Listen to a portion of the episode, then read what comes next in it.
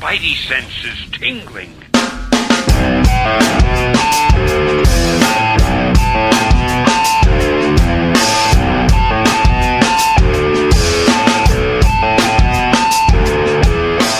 Hello. He's the slim-sational wall crawler of your hearts, whipping your ears. It's Slim, the Paper Cake Podcast, episode 89. Welcome to the show. Papercake.com, nearing 30,000 Tumblr followers. Breaking news. We talk about industry news, the books we're reading together as friends forever, hashtag friendship, and we do a book club, the four of us. Same book. J.M. DeMatteis, Kraven's Last Hunt.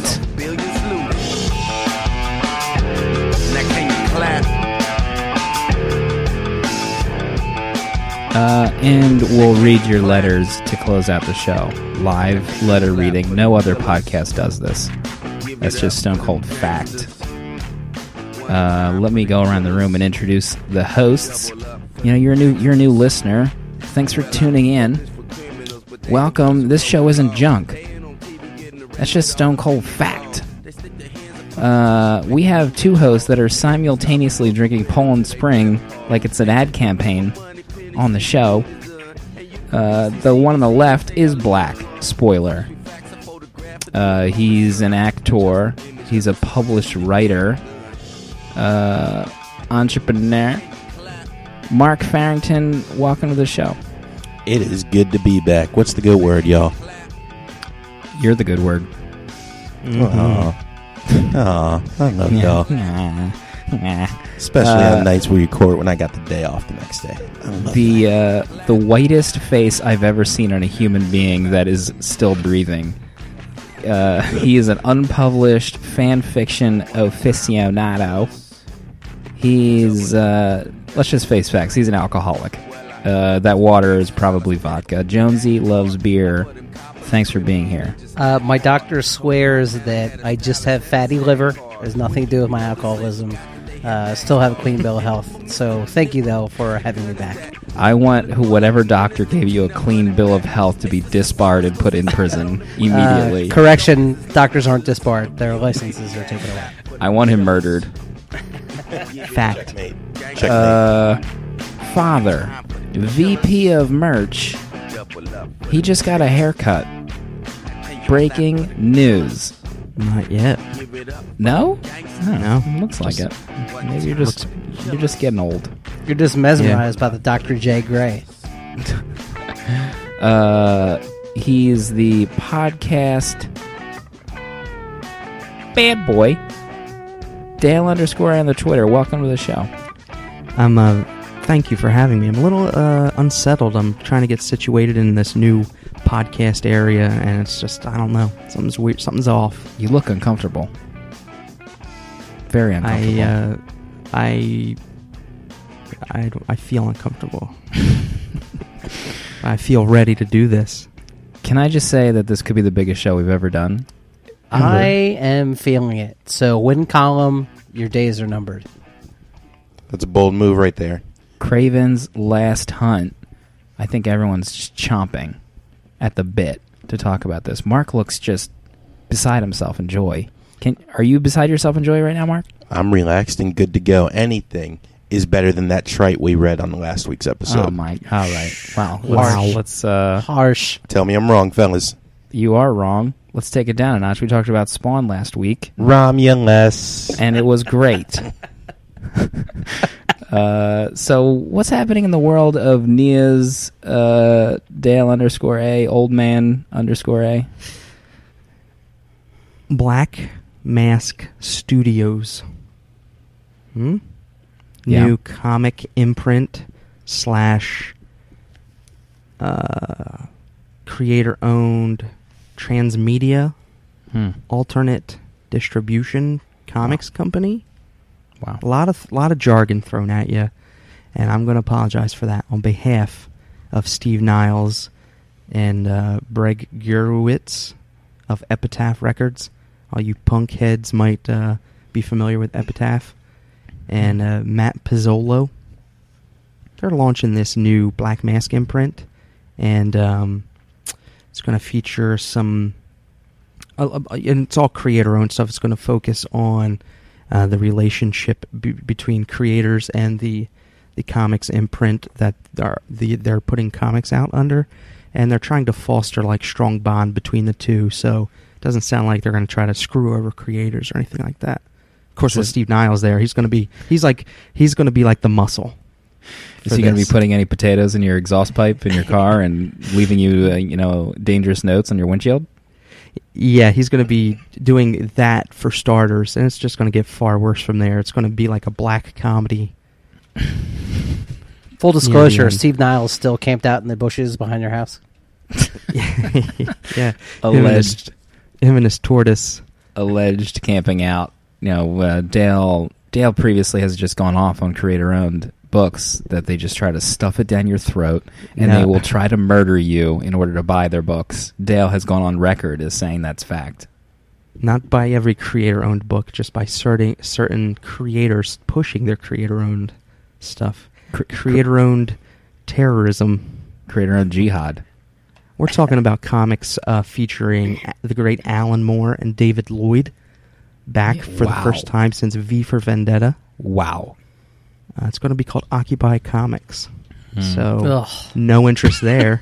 I think that name is probably a year late, I think, to really capitalize on that. Yeah, them and DC are kind of behind the eight ball there. What is that DC book about? I still don't even understand what that Gail Simone is up to with that book. Anybody? I don't know. No. Mark. Having the foggiest. Thanks, Mark.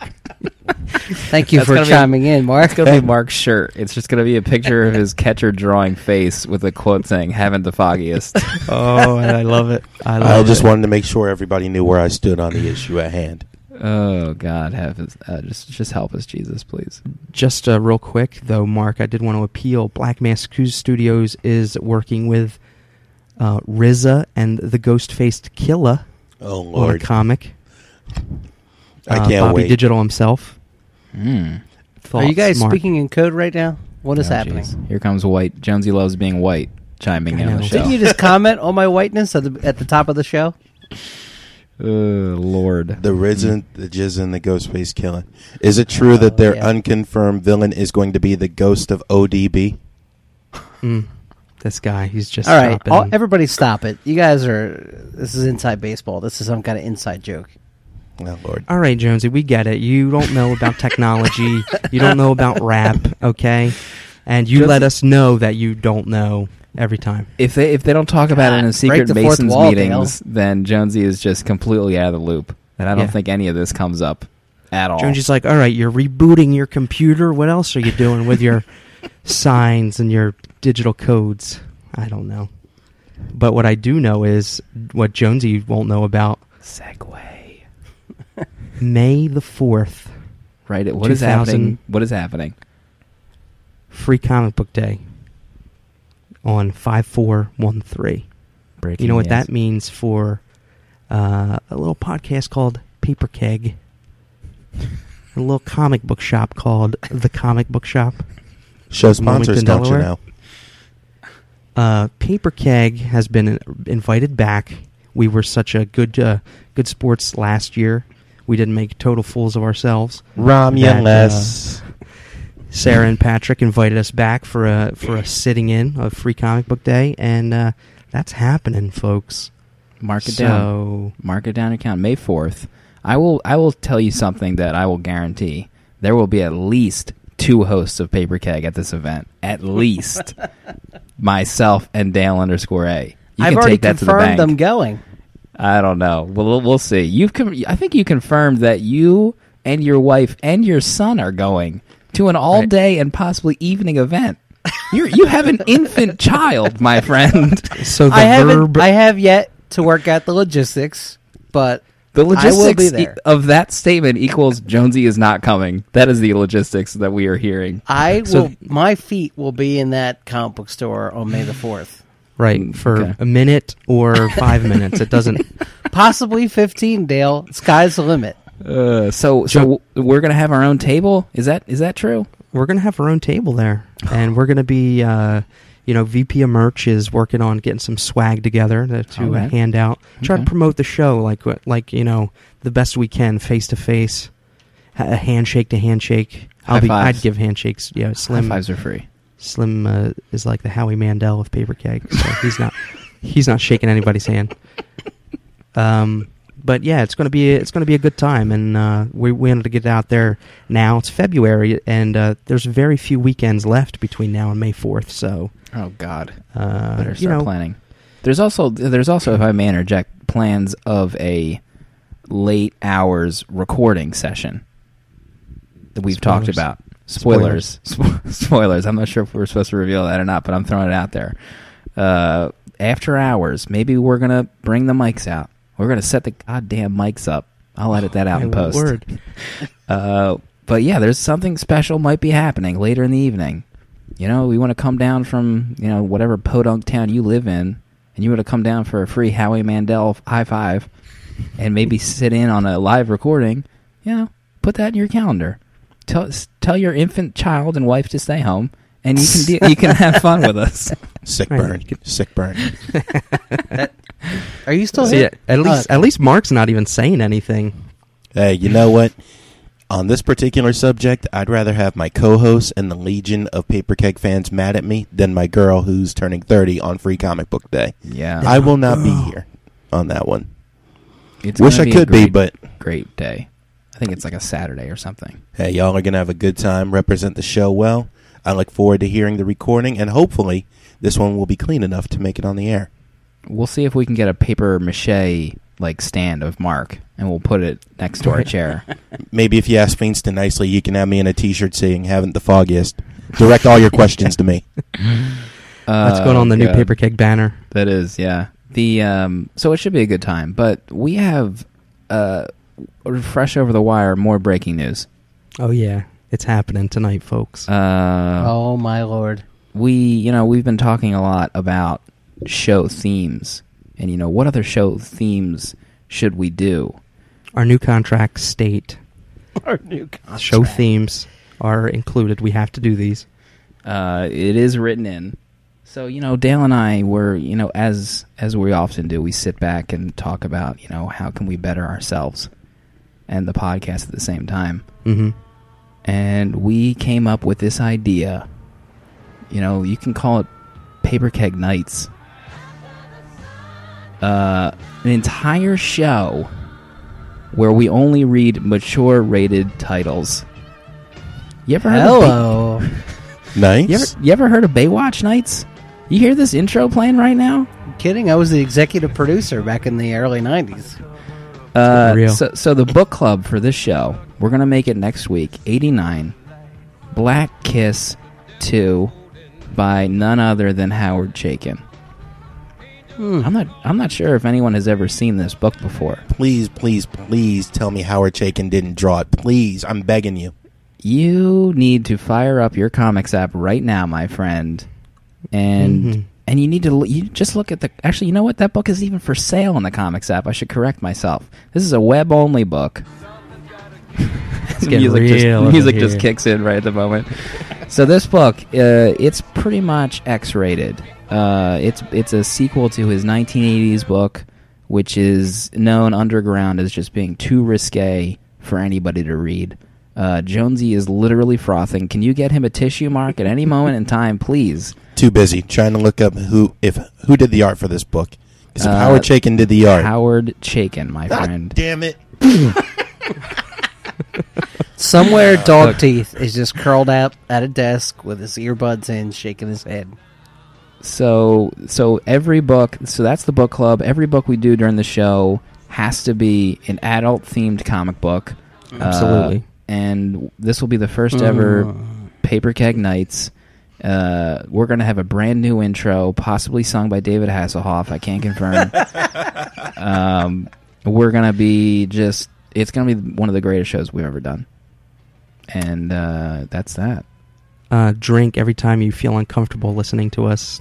on the podcast next week.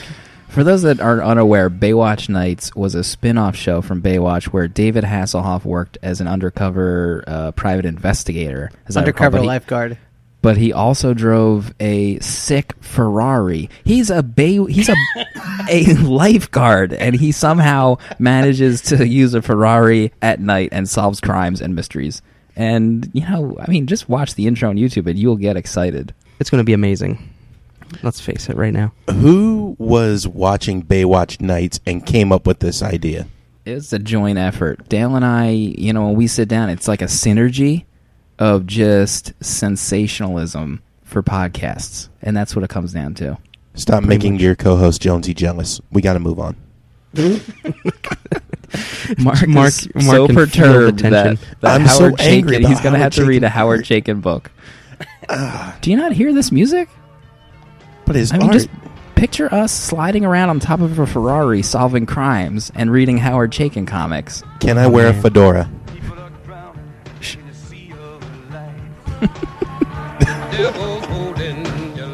All right, we need to get into the comic talk. Dale, what did you read this week? Oh man, I don't know. I'm so excited about next week. I'm just popping out of my pants. I'm just going to throw it out there because I know everybody has, and it's been talked about. Uncanny X-Men #1. Oh yeah, gosh. Great. Gosh, yes. Brian Michael Bendis, Chris Bachalo.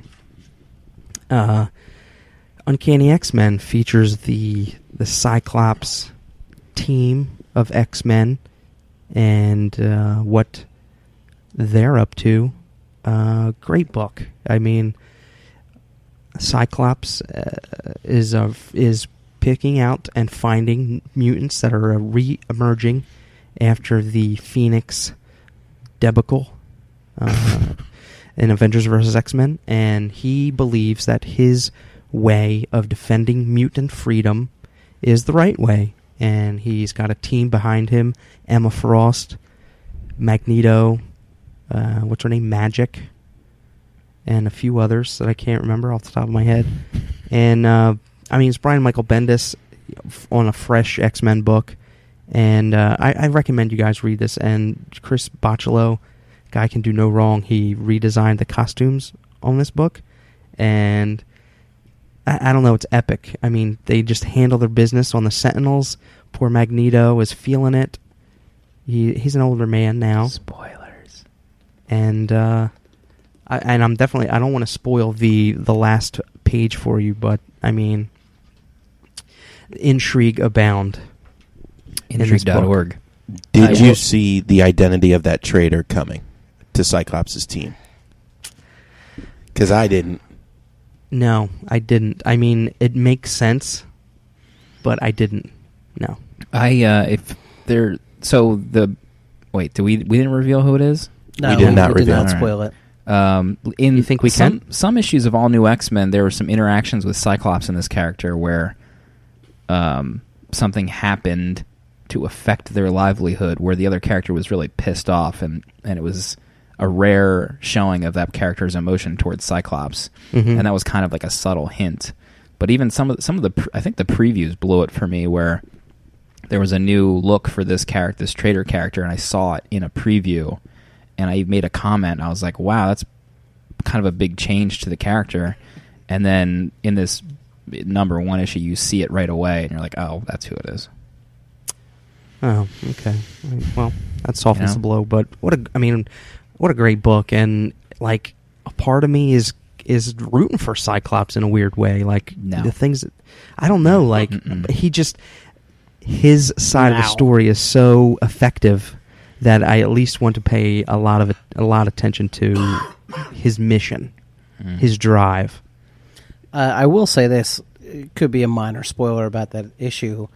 I am kind of interested about his whole powers are broken side mission or side tale going on here. Yeah, it'd be interesting to see how that plays out.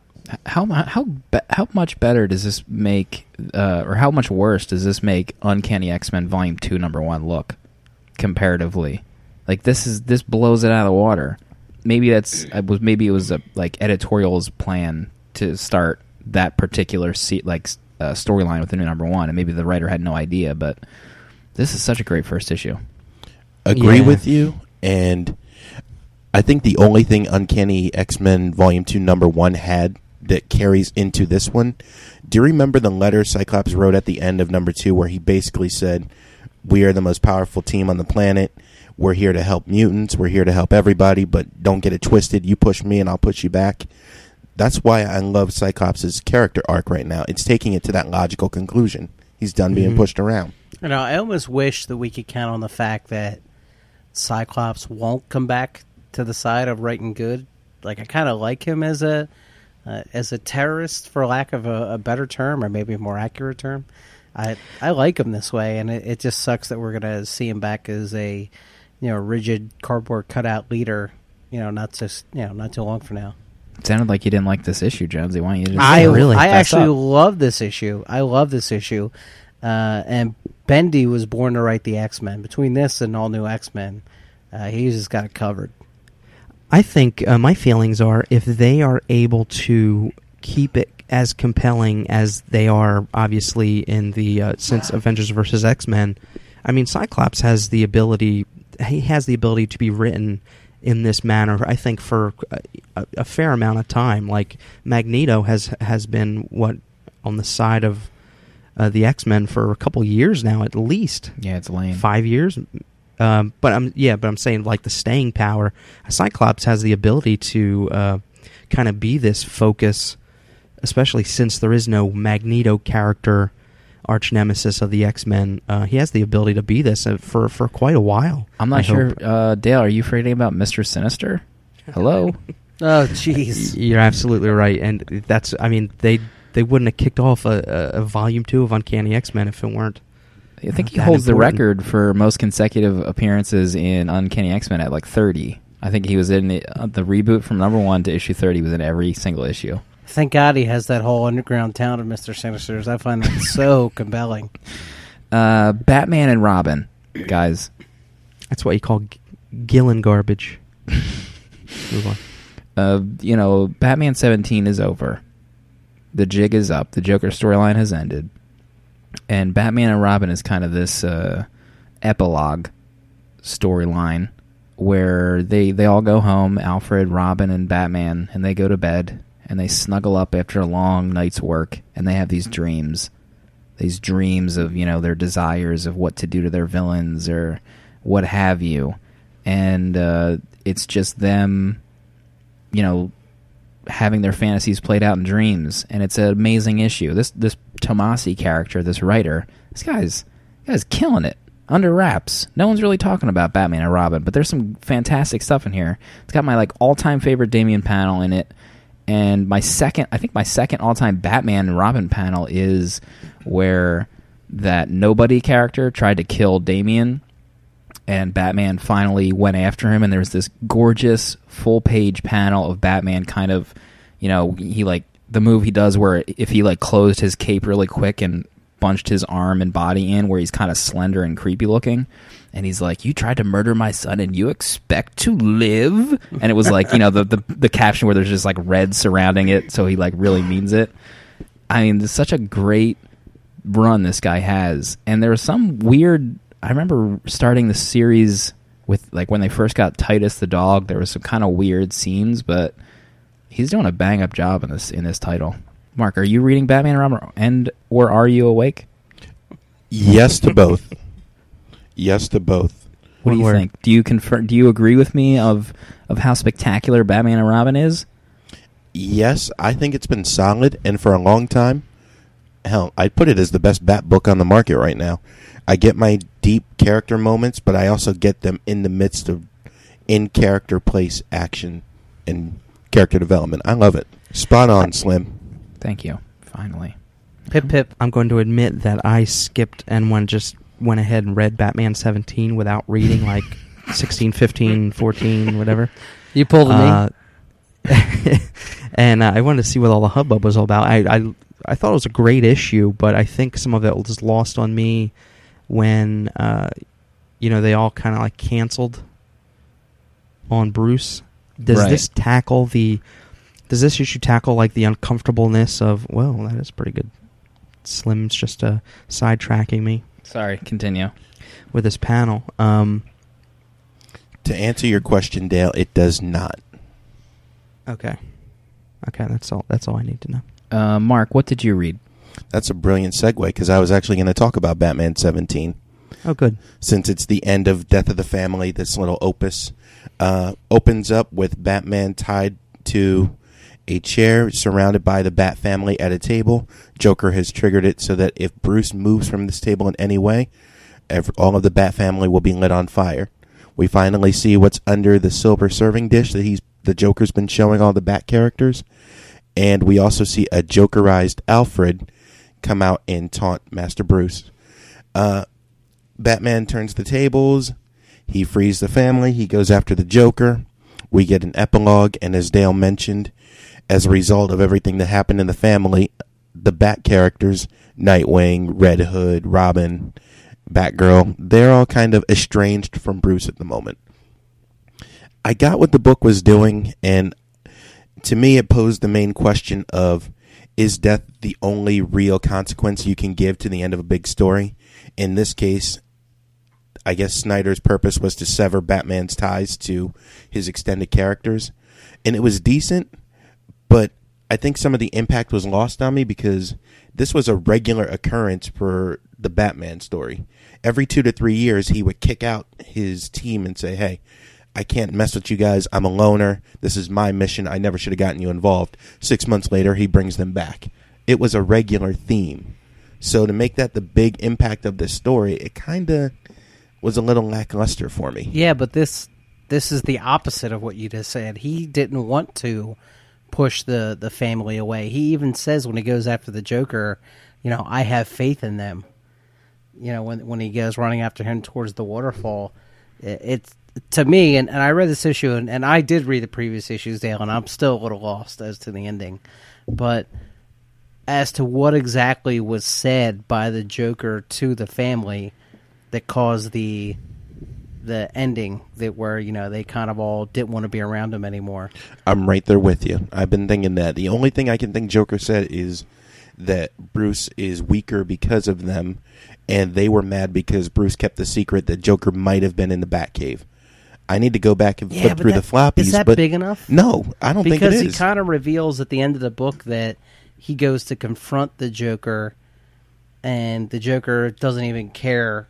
Yeah, he comes in as Bruce Wayne is because he's fixated on Batman. Exactly. The only reason it would have been big enough is if the Joker did go to the cave, then that presumably would mean he knows all their secret identities, and then like that would be it. But then he goes to see Joker after that, and Batman is cocky enough to pretty much tell him that he's Batman, or maybe he assumed at that point, and then Joker didn't care.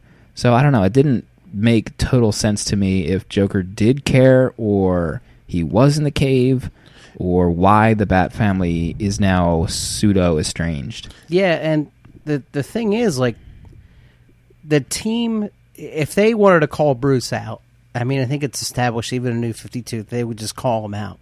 They have no qualms about calling Bruce on his BS. But it just seems like they're uncomfortable around him now, and it's awkward. Not that they're mad at him, but they learned something that maybe they don't like him anymore. I don't know. It's hard to piece together. I mean, hopefully he's going to address this in the coming issues. I did think, Mark, that the cliffhanger, if you will, on the cliff where Batman tricks the Joker into jumping off was pretty brilliant. You know, pretty maestro-esque.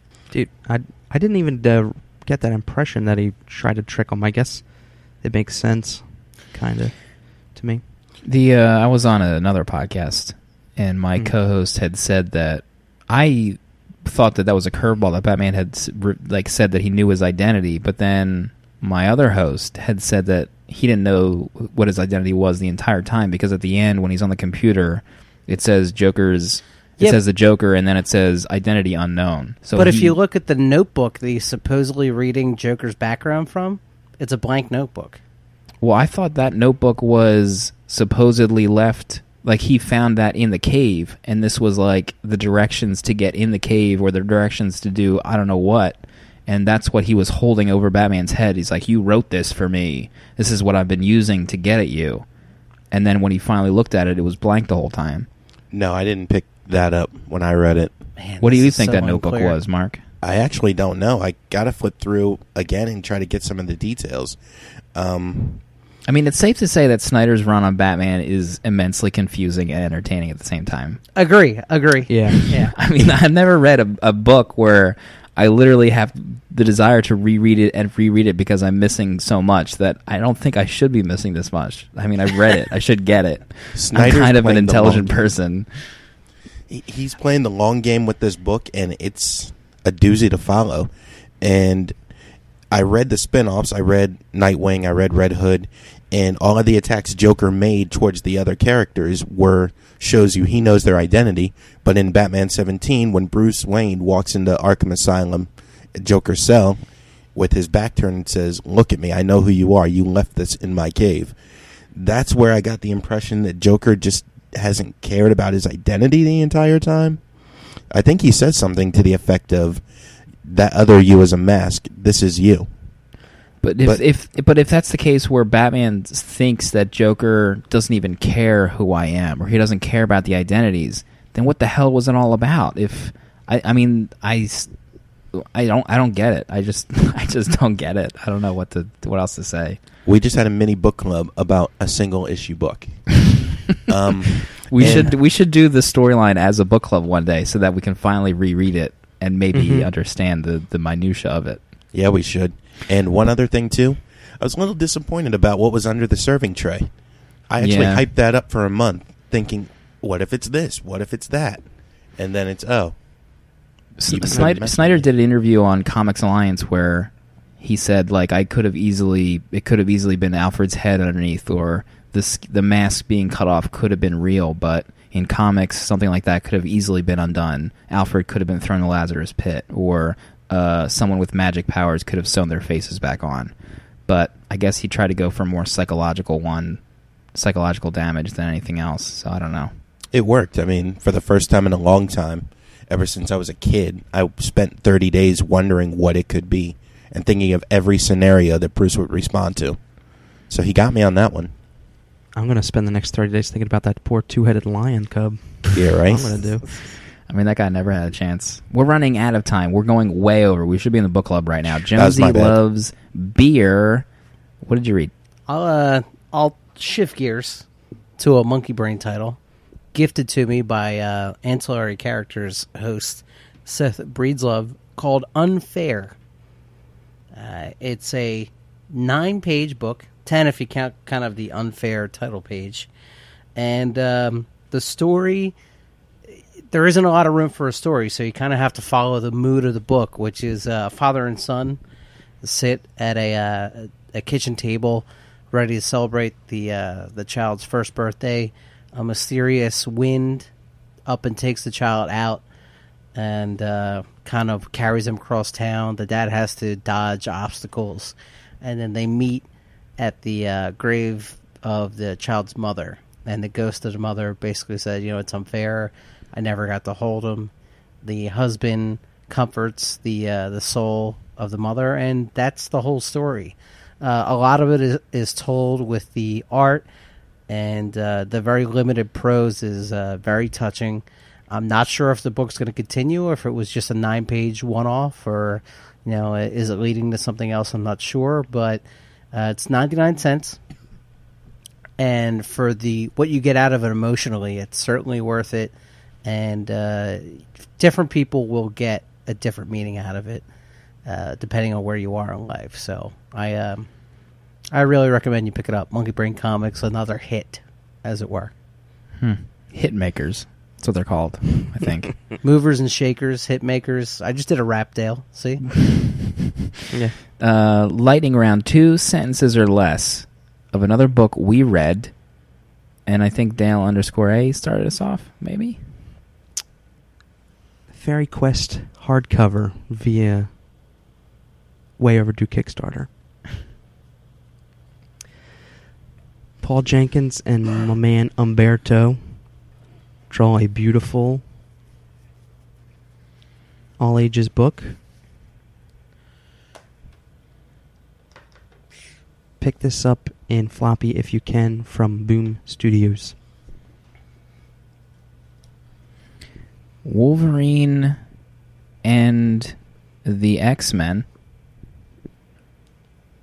finally, after all these years, we will be getting the battle between Wolverine and his brother Dog, and I'm excited. Friendly Neighborhood Spider-Man number 23. This is the issue where J. Jonah Jameson confronts Peter about unmasking and being Spider-Man and embarrassing him in his paper. This is one of my top 3 favorite Spider-Man issues of all time. Powers, the Bureau, issue number 1. Uh-oh. Remember when you read Who Killed Retro Girl and you were swept up and lost in the Powers universe? After this issue, you'll just be lost. Spider-Man Kraven's Last Hunt by J.M. DeMatteis and Mike Zeck. Highly regaled by Spidey nerds all over the planet as the Spidey book. Classic. At least most people will say. Jonesy, what is Kraven's Last Hunt? Kraven's Last Hunt is a black costume Spider-Man story, late 80s, and it's telling. Spider-Man is reeling from the death of a close friend. He's not altogether there. And while he's kind of figuring things out, Kraven, the hunter, tells us a story in his own mind that he is dying. He's old. You know, years of potions and medicines and medicine potions have kept him alive, but he is tired. And the only prey that he has never been able to catch is the spider. So Kraven suits up one last time and takes Spider-Man down. Spoilers. He buries him alive. He takes Spider-Man's costume and takes his place in New York. He imitates Spider-Man so well that only MJ can really tell it's not him. Spider-Man awakens from a death-like state, reclaims his identity, and Kraven meets an end of his own making. Or does he? Kraven's Last Hunt. I try to shorten that. I saw myself going way over in the first 2 sentences. You just moved backwards so slowly with an S-eating grin on your face, like, I nailed it. I nailed that. He wasn't confident at first, but then he knew. He knew in the end. He pulled it off. Mark Farrington, I read this book, and I thought of you.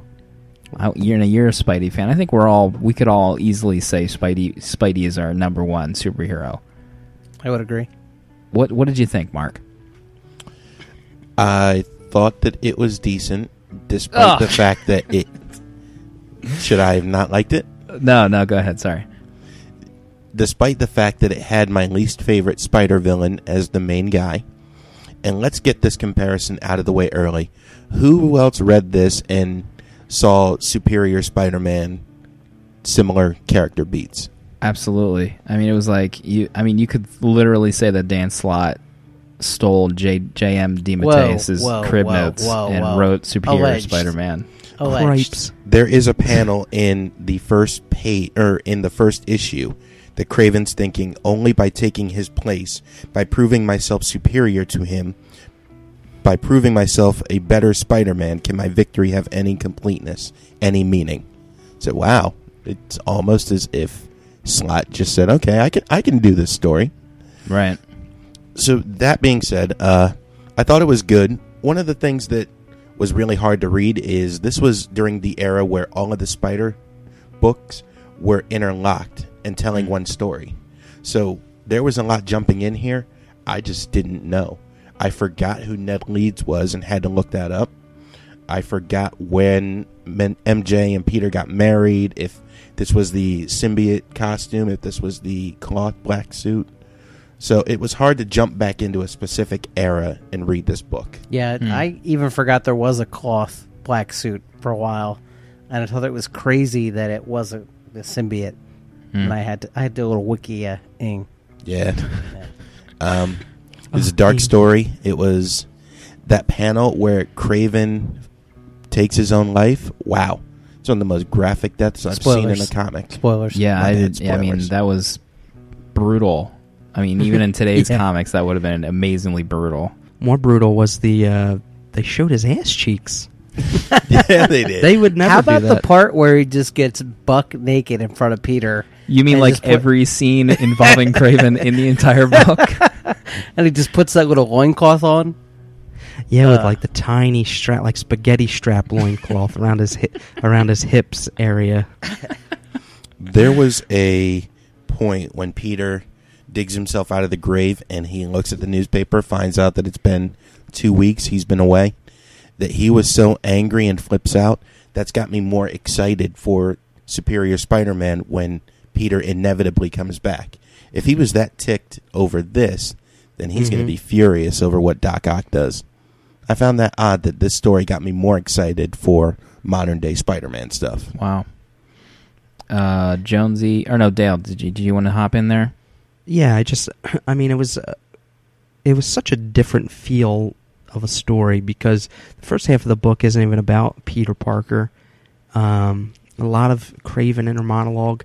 I kind of, by the end, I felt like his inner monologue, he talked so much that I kind of lost focus of what his game was in the end. Like, he kept talking about his mother, and eventually you find out they said she was a psycho, and I don't know what that had to do with Kraven or anything, but I'm not deep like that. But the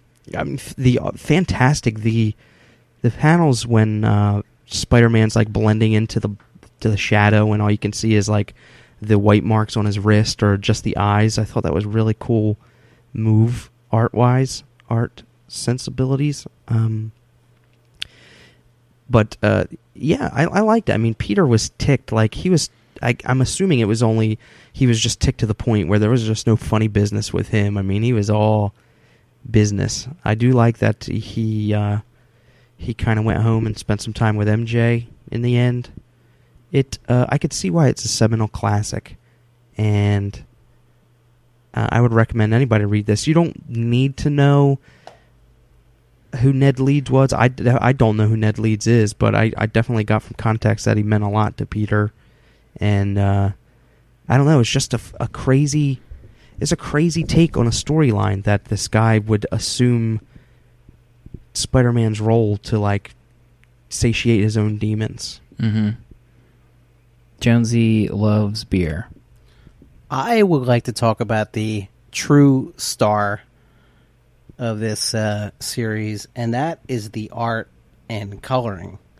And I'm trying to get to the page. I can tell you who did it. Mike Zeck, penciler, and Bob McLeod, inking.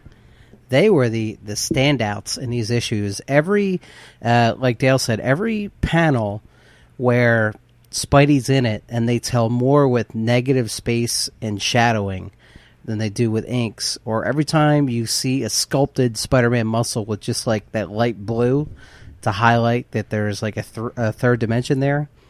And anytime that the panels where Kraven is in that pile of spiders when he's kind of in his own nightmare, and they tell the outline of the spiders by just blacking out the page, these issues are just a joy to look at. The artist just has those perfect Spidey poses that we all kind of know, like the arched crawl downward, or the web slinging where both his legs are up, almost by his shoulders because he's so flexible. I mean, after I got done reading each issue, I used to do what I did when I was a kid, which was I didn't even read it. I just flipped through the pages just to see the poses and the you know, the action or the spider sense shot where you just see that silhouette of Spidey's head. This brought me back to when I was a kid and would read Spider-Man issues like on the floor while my parents watched TV, and I would just get done reading it and flip it the same issue over again and again and again because I love the art so much. And I mean, the story is, it's, you guys already said it, it's one of the better ones. It makes Kraven, you know, kind of this laughable Russian aristocrat. Makes him villain, look competent. Like, makes him look competent, makes him, you know, makes his life worth something, makes him a true, you know, competitor to Peter and somebody that you're actually, okay, this guy could actually do some damage. He's a credible threat during this run. I loved it, hands down. Loved every page, loved every beat, loved every Peter Parker freak out moment. It was, it's number one on the Spidey stories of my heart. I mean, this is probably the best Spider-Man book I've ever read. Hands down. Really? Really? J.M. DeMatteis, I mean, this guy is like, this is the Alan Moore of Spider-Man stories. This thing blew me away. I could not believe what I was reading. The inner monologue of several characters. And there's not a lot of spoken word in this book. It's all inner monologue between Vermin, Spidey, and Kraven, and the metaphors and the symbolism taking place of Kraven, you know, overpowering the spider, and eventually Peter coming out of the spider, crawling out of the grave, the mouse, and the spider, and I mean, unbelievable. The planning involved in the writing of this book, the fact that, you know, the digging of the grave in the beginning, you know, the guy digging the grave for Peter, and then towards the second half of the story, the guy digging the same grave for Kraven. The fact that the lines that were written when Spidey died and was buried is the same exact, and they even mentioned symmetry when Kraven was buried. I mean, this is like Watchmen-esque in terms of beautiful panel layout, beautiful writing. The page where Peter comes to MJ and they embrace after he's been buried for 2 weeks, amazing. And then when he just, he's like, I have to leave, I have to go. He's been using my name for 2 weeks.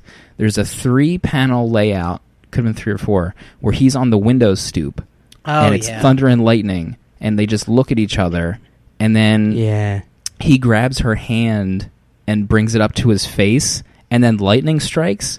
One of the greatest Spider-Man panels I've ever seen, and I've read hundreds of Spider-Man books.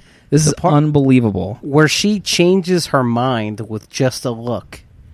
Like, you could tell, like, just the emotions that play across her face. In a comic book, like, husband and wife, they have spats, and, you know, I don't know, like, the seriousness and the message he conveyed by not saying anything, but just, like, grabbing her hand, and it's like, I gotta go. She had every right to, like, not be happy about that at all. She wasn't happy about that, but, right, exactly, but, I mean, she just knew, like, she could probably just tell the fear in her gut that, like, you know, if she even objected to him going, was just amazing how that was conveyed across the panels. And I'd love to read the writer's notes to see if he literally wrote the pacing of that scene where, you know, panel 1, they're talking, panel 2, they just look at each other, panel 3, lightning strikes, and then but Mike Zeck is such an amazing artist that I have to imagine that his artistic vision maybe put that in himself. But I literally cannot believe that a writing of this caliber was put out you know, across several Spider-Man lines and in the 80s. I don't know why, I couldn't get over the fact of how amazing this book is. Unbelievable. And to the Superior Spider-Man that we're talking about, I remember when they announced or the reveal, and I remember seeing several replies to the Twitter account saying, like, well, it happened first in Kraven's Last Hunt, or more like Kraven's Last Hunt. And now after reading it, I was like, I would have been the same guy annoyed with the storyline. I would have been like, this is a, I mean, they should have come out and flat out said this is an homage to Kraven's Last Hunt. I mean, because Kraven literally says, I will be a superior Spider-Man in every way, and he goes and fights crime and to prove that he's a superior Spider-Man. I mean, it's literally the same exact storyline with minor changes. I mean, minor being Peter is a ghost, Astral, Patrick Swayze, and Doc Ock has been mind melded into the body. But, I mean, they're very similar to the point where I would have raised an eyebrow had I read this previously. But it's, I just cannot, and the fact at the end where Kraven, there's so many great Kraven scenes where he buries Peter and he's sad, and then the next panel he's like lolling out loud. Yeah, he's like, and he's maniacal. Grinning. I mean, the scenes where he's just like running around buck naked doing Spider-Man poses, but like you said, Mike Zeck's drawing of Spidey doing actual Spidey poses, just random, like a regular artist could just draw him standing up talking to Kraven, but in this book he's literally hanging from a wall or being a spider.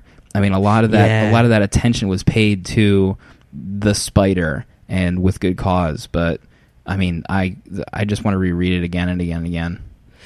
I loved how they were able to differentiate when Kraven was the Spider-Man. Like, he didn't have spider powers, so they never showed him in a manner that would convey that he was doing anything more than, like, jumping up into a window or grasping a ledge of a building. Yeah, like, he wasn't sticking to any walls or, you know, whipping through the cityscape or anything like that. And they drew Kraven as Spider-Man with such a bulk. There was a definite physical difference. Yeah, yeah. I thought that was a great how they paid attention to that detail. One of our viewers on the YouTube said that he loved the What If issue where Kraven actually kills Spider-Man. Anybody else read that? I read that. That was a good issue. Long time. What was the outcome of that one, Mark? It's been so long, Jonesy, I don't remember, to be honest with you. I just remember walking away impressed from it. I was kind of bummed. I remember Thank you, Mike Yerb, for the text. The Grim Hunt during the, you know, the big time relaunch or whatever the hell it was called, the brand new day. And I remember vaguely it being Kraven's daughter related, but I was kind of bummed reading the wiki of it, or where they said they rose Kraven from the dead, they resurrected him. I was kind of bummed that, I mean, I was impressed that his death lasted that long, but I've never read those issues though. There were points. It was like 20 years he's been down. I mean, that was 2007 or later. Mm-hmm. That was a good storyline. I probably would have objected to that more now that I know that Kraven was really dead at the end of this issue. Like, I didn't know that Kraven committed suicide at the end of this issue. And he was untouched for so long in comicdom. Mm-hmm.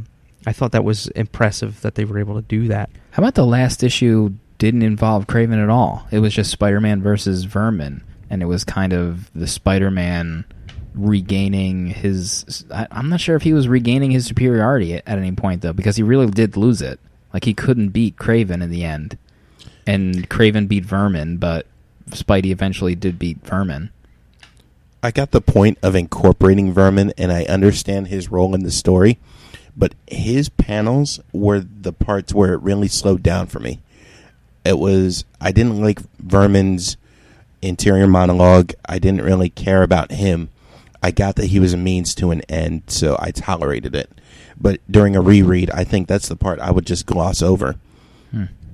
How about the scene where Vermin encounters the two policemen, and he's hovering over top of the woman, and the one panel he's just looking at her, drooling over her, and then he licks her face and then leaves. Oh, my God. How unbelievable. Unbelievable. How about the first couple panels where they, like, implied that he ate the woman, and they just show a rib cage down on the ground? Like, oh my word! That's like Marvel Knights, Marvel Max stuff right there. That was crazy. The huge tension builder though was it was so great how it was conveyed was when the spite like the spiders kept crawling down the gravestone and like gathering over top of Peter Parker, like how every at the end of every double page spread, or it wasn't double page spread, but the end of every other page, like they would just show more and more spiders gathering. That was just like, I'm getting goose prickles now just thinking about the tension that was being built during that time. What a buildup for, this is writing at a level that most writers can't get to. I mean, the buildup for Spider-Man coming out of the grave and the buildup of him getting buried, took place over 20 or 40 pages. And, what writer can think that far ahead and literally will pace that out? I can barely even think of any that are writing comics right now. This story was so dark, I just flipped through it. There were only 3 pages that involved daylight or sunshine. Other than that, everything else was rain or darkness. Loved it. If Marvel has any success with this huge Wolverine Adamantium collection coming out, like in their version of an absolute edition, Kraven's Last Hunt needs to get up in there. What a great story! And it was I thought it was cool how for this arc the same writer and art team were on the arc through all the different I think there was only one change, and it might have been the last issue where Zeck did breakdowns, and he didn't do finishes. But that was it. Yeah, you're right. It kept the same look and the same vibe throughout the entire story. It was amazing. Yeah, I think that worked a great deal in their favor. Kraven's Last Hunt. We got your letters. I'm gonna open them up. Farrington's gonna read them to you. Letters at paperkeg.com. You email us. We just might read your letter. If it's not a thesis. Funny you should mention that, because we got one or two theses. Thesi? Thesi. I think it might just be Thes, singular. It's like deer. Nevertheless, we got some long letters. So we'll start with the short ones. This one from @ChrisG983 saying, "Hey fellas, first up, great show as always. Secondly, regarding Spawn, am I wrong thinking I can see Mr. McFarlane sitting around a table, smoking his doobie, pitching his ideas for Spawn, saying, I can give you the number one selling book and have absolutely nothing happen in it. Who decided that's a great idea? At least Wildcats had something happen in it, bad as it was. Next book club is Kraven's Last Hunt. Can't wait to hear how much Mark hated it. Anyway, keep up the great work." Later. That's like he can see the future. And be wrong as hell. I enjoyed it. But the problem is my thoughts on all the Image launch books, every one of them thought they had gold. Like Todd McFarlane just thought that what he was making was absolute his masterpiece, finally his chance to tell a story. So he definitely was not hoping to cheat the system by making comic about nothing. He just thought he was onto something, and he was, because he's buying Barry Bonds baseballs because he's got the money to do it. How worthless are those baseballs now that everyone just knows that he was roiding up for those home runs? Yeah, really. I think it reminds me of the last comic I think to ever sell over 1 million copies was The Darkness #1 from Top Cow. Does anyone remember that book? Was that any good? Really? Yeah, that was the Evangeline, The Darkness. That was part of the Witchblade universe. That was it. Is Top Cow still working on the residuals of that? Is that why they're still around? Think Tank is really good. I'm not sure if anyone has read Think Tank. It's really good comics. Friend. Enemies.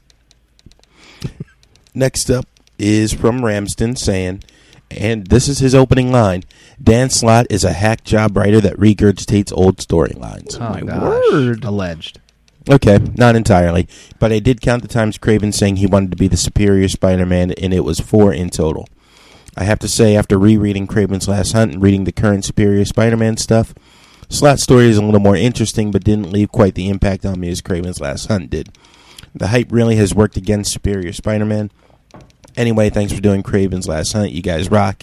And by the way, I just read Mouse, and I'm so glad y'all did it on the book club. If I would have if I would have picked that up at my local comic book store and flipped through it, I would never have tried it on looks alone. Have any one of y'all continued on and read Men and Mouse? No, I have not. I haven't yet. No, that's on my to-do list. We've been getting a couple of different people, actually, just this week or the past 2 weeks have been tweeting us saying they picked up Mouse because of our book club, and that really feels good because, I mean, more than any other, that's like super required reading in my eyes, and it's awesome that people are buying it. Yeah, and that's just another book that we say we'll go and continue reading, and we just never do for whatever reason. I don't know what the hell it is. I'm reading Astro City's most notable one, and then Dale got yelled at from Kurt Busiek on the Twitter about it, pretty much. Right.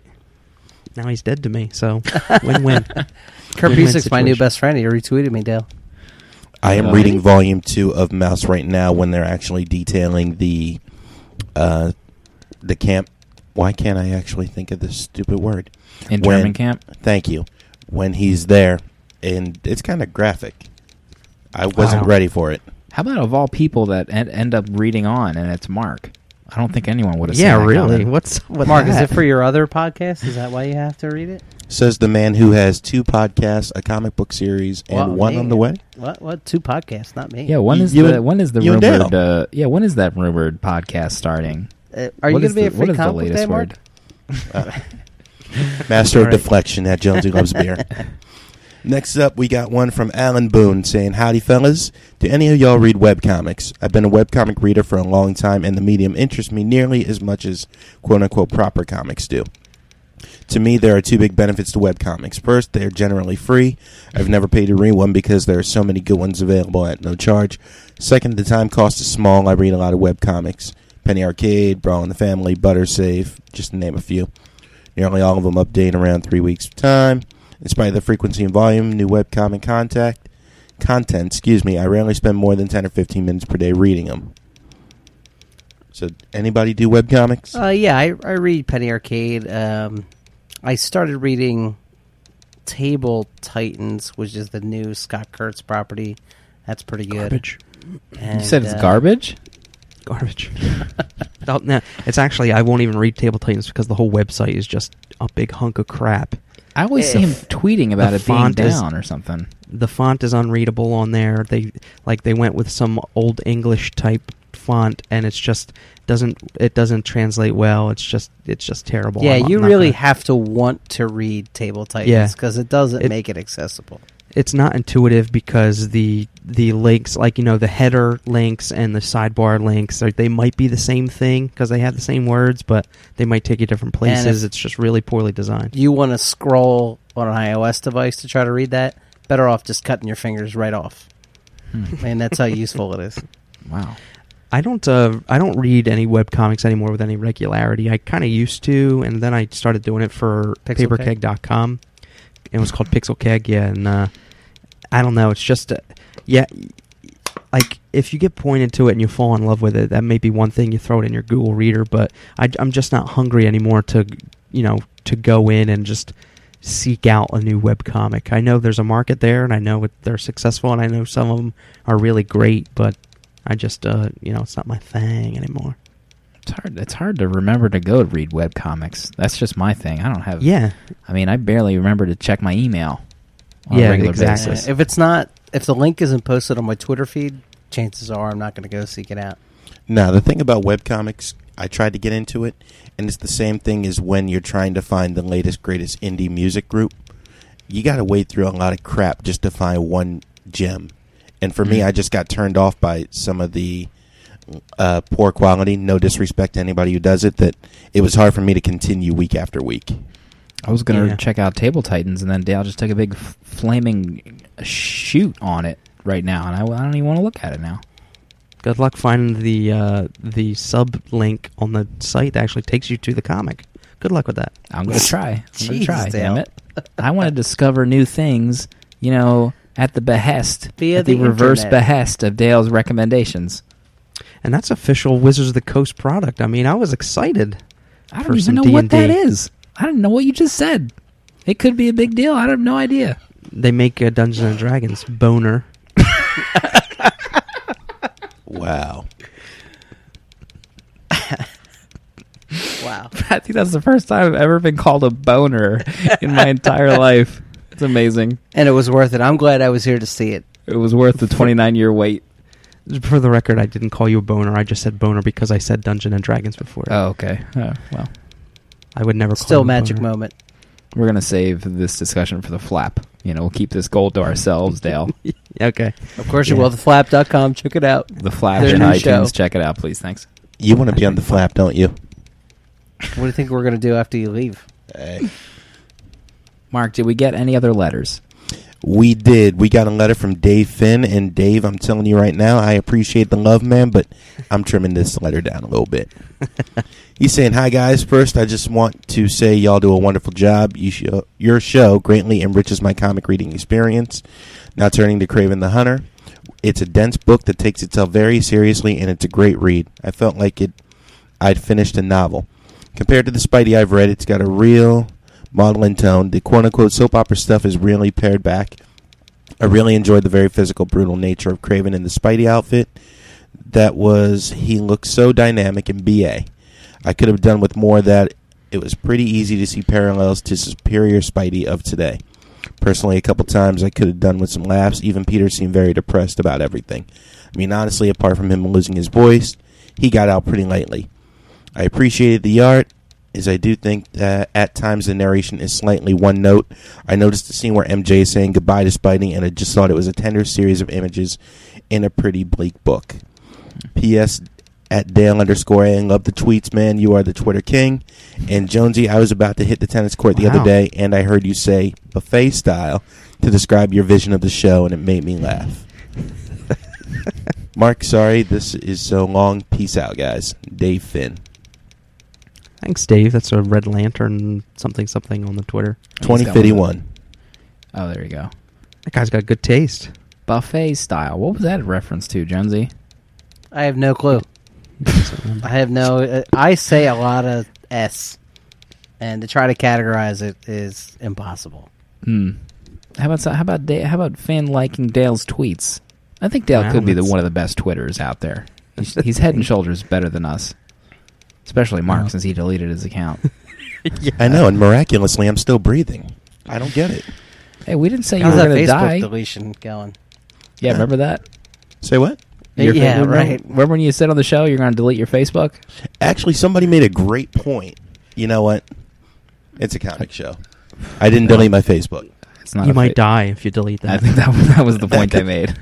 I've got two big announcements in life to make, and then Facebook will help me with those. Oh, so you're going to announce your engagement, and then you're going to announce when your kid is popping out of your girlfriend's... There you go. You heard here first. Coincidentally, my lawyer's also... I think I might have to edit out. I don't know if that'll make the final show. She'll never hear it. You're fine. Explicit tag. Last letter we got is from @ChrisMethinks. What's the deal, pickle? Methinks. I've never bought into the hype keggers. I've never been that guy who was like MF and Punisher, F and Rocks. But that's all about to change, ladies. I just read the first 5 issues of Garth Ennis's and Steve Dillon's The Punisher Volume 4, more commonly referred to as Welcome Back, Frank. And I'm telling you guys that you've got to consider this for a book club. I've never been about gore and blood for the sake of pulling in an audience, but the detailed and methodical nature of this version of The Punisher is genius.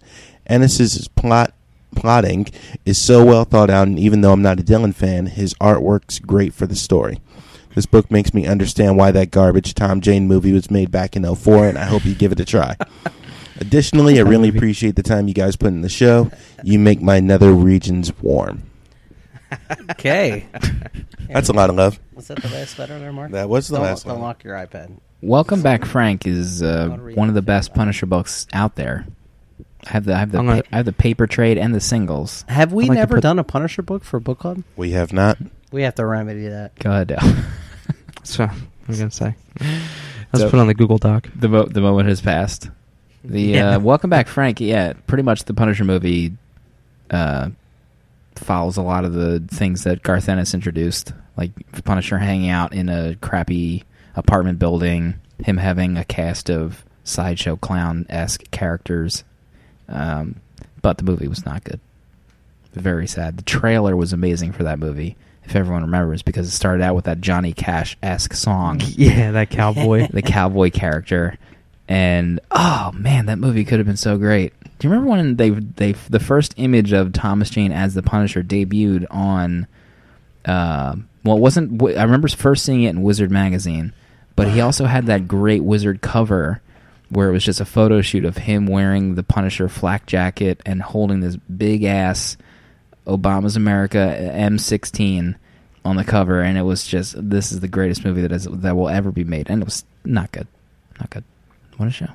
This is a good show, I think. Pretty much. Jonesy, where would you place this show compared to the future Papercake Nights happening next week? Well, there's no comparison.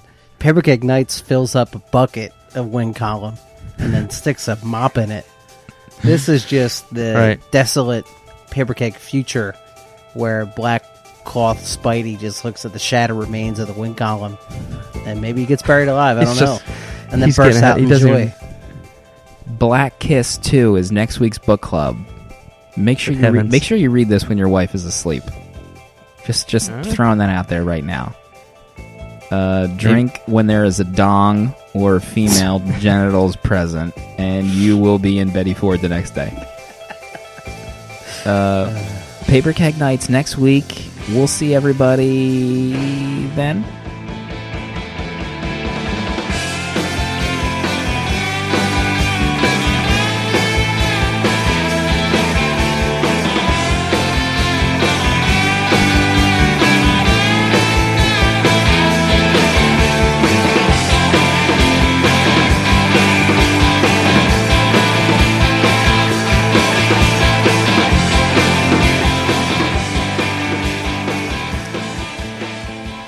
Thought we were gonna forgo the fireside for a second there.